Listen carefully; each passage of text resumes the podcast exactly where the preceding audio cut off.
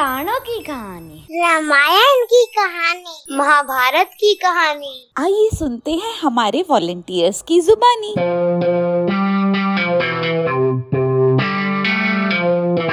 स्वयंसेवी कथावाचकों के द्वारा प्रस्तुत कहानियों की श्रृंखला में मोक्षा टेल्स की ओर से मैं अनुपम कौशिक आपका स्वागत करता हूँ। हमारी इस कहानी की अंशदाता प्रज्ञा शर्मा की बाल्यावस्था अपनी नानी और दादी से कहानी सुनते हुए और आज ये आर्टिफिशियल इंटेलिजेंस और मशीन लर्निंग के क्षेत्र में एक पूरी परियोजना संभाल रही है। आने वाले समय में इनका सपना है एक ऐसी जगह बनाने का, जहाँ भारत का युवा वर्ग भविष्य के लिए तैयार हो सके। तो आइए सुनते हैं प्रज्ञा शर्मा की ज़ुबान।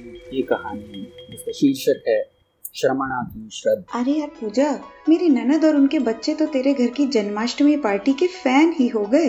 तेरे सुपर स्वादिष्ट खाने से भी ज़्यादा उन्हें वो गेम्स अच्छे लगे जो बच्चों ने भी खेले और बड़ों ने भी। अरे बाबा वो तो मोक्षावर्स के गेम थे। मोक्षावर्स हाँ मोक्षावर्स चाहे ट्रेजर हंट्स हो या ट्रिविया गेम्स कार्ड गेम्स हो या बोर्ड गेम्स उनका हर एक गेम एंशियंट इंडिक कल्चर पर बना है। बता दे अपनी नंद को भी मोक्षावर्स डॉट कॉम के गेम्स के बारे में। बिल्कुल नहीं बिल्कुल नहीं। ये तो हमारा टॉप सीक्रेट है। हम नहीं बताएँगे किसी को। और आप भी मत बताइएगा। Mokshavas.com is sharing stories, scriptures and symbology from ancient India. अच्छा पता है आदित्य और साक्षी को ये गेम अपने वीडियो गेम से भी ज़्यादा अच्छे लगते हैं। मोक्षा टेल्स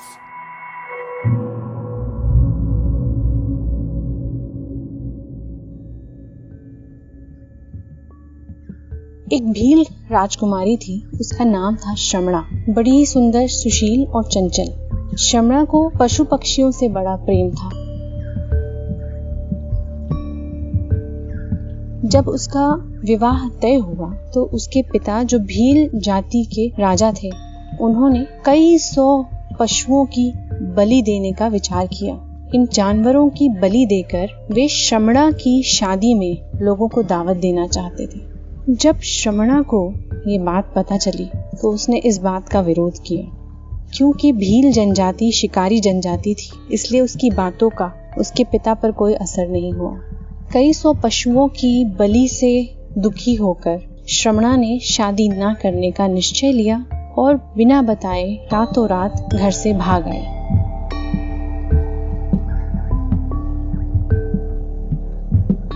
भागते भागते वह भारत के दक्षिण हिस्से दंडकारण्य नामक जंगल में पहुँची। इस दंडकारण्य वन में मातंग ऋषि का आश्रम था। मातंग ऋषि अपने समय के बहुत ही प्रसिद्ध ऋषि थे।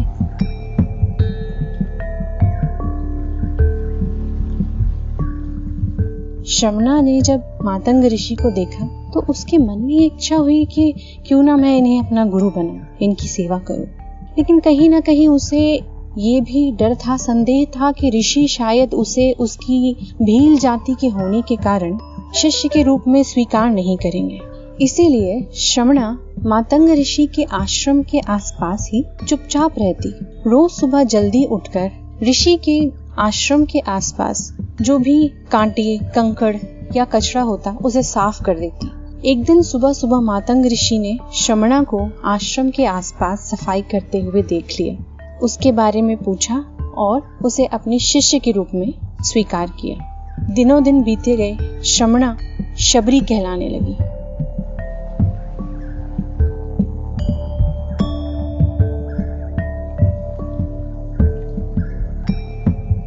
कुछ समय के बाद जब मातंग ऋषि अपनी देह त्याग करने का निश्चय लिया तो श्रमणा या शबरी ने भी मातंग ऋषि से समाधि लेने की इच्छा जताई।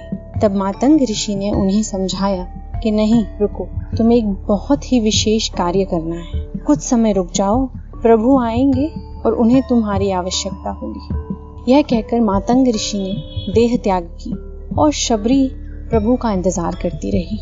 कई वर्ष बीत गए, शबरी का शरीर बूढ़ा हो गया था, किंतु मन को आस थी कि प्रभु आएँगे। एक दिन शबरी को सूचना मिली कि दो बड़े ही सुंदर युवक किसी विशेष कार्य के कारण दंड कारण्य वन में आए। शबरी समझ गई ये कोई और नहीं मेरे प्रभु। शबरी उनके स्वागत के लिए कुछ बेरों को चुन लाई और उन्हें चख चख कर एक थाल में सजाया, जब प्रभु श्री राम और श्री लक्ष्मण उनके आश्रम के समीप आए तो माँ शबरी ने उन्हें वही बेर प्रस्तुत किए और अचंबा देखिए कि भगवान श्री राम ने उन जूठे बेरों को, उन आधे खाए हुए बेरों को बड़ी खुशी से, बड़ी प्रसन्नता से खाया। श्री लक्ष्मण ने यह देखकर अचंभित होकर प्रभु श्री राम से पूछा कि ऐसा क्यों? ये बेर तो झूठे हैं। तब श्री राम ने उन्हें समझाया कि ये बेर जानबूझकर जूठे नहीं किए गए हैं, ये तो बल्कि प्रेम की भावना से परिपूर्ण होकर इन्हें चखा गया है कि एक एक जो बेर है वो मीठा हो, स्वादिष्ट हो। मेरे प्रभु को जो बेर मिले वो मीठे हो। बस इसी भावना से जो प्रस्तुत किया गया, मैं उसे खा रहा हूँ, मैं सिर्फ़ भक्त का भाव देखता हूँ। कितनी सुंदर कहानी है। श्री राम ने ये नहीं देखा। कि वे बेर थे। मामूली से बेर थे। उस पर भी खाए हुए बेर थे। उन्होंने माता शबरी की आस्था देखी, त्याग देखा और प्रेम देखा। जय श्री राम।